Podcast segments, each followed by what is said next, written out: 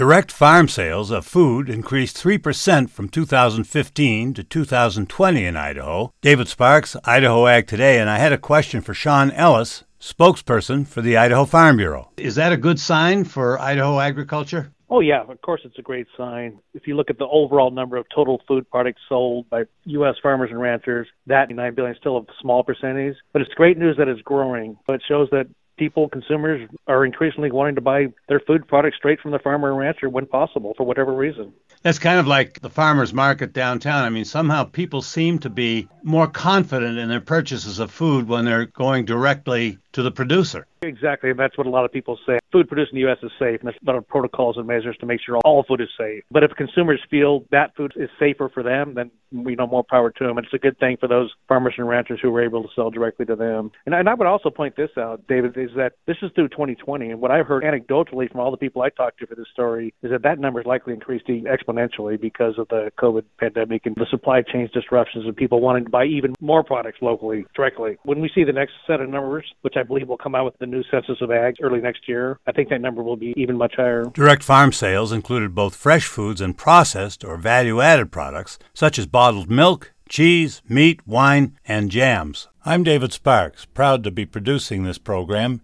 in association with the Ag Information Network.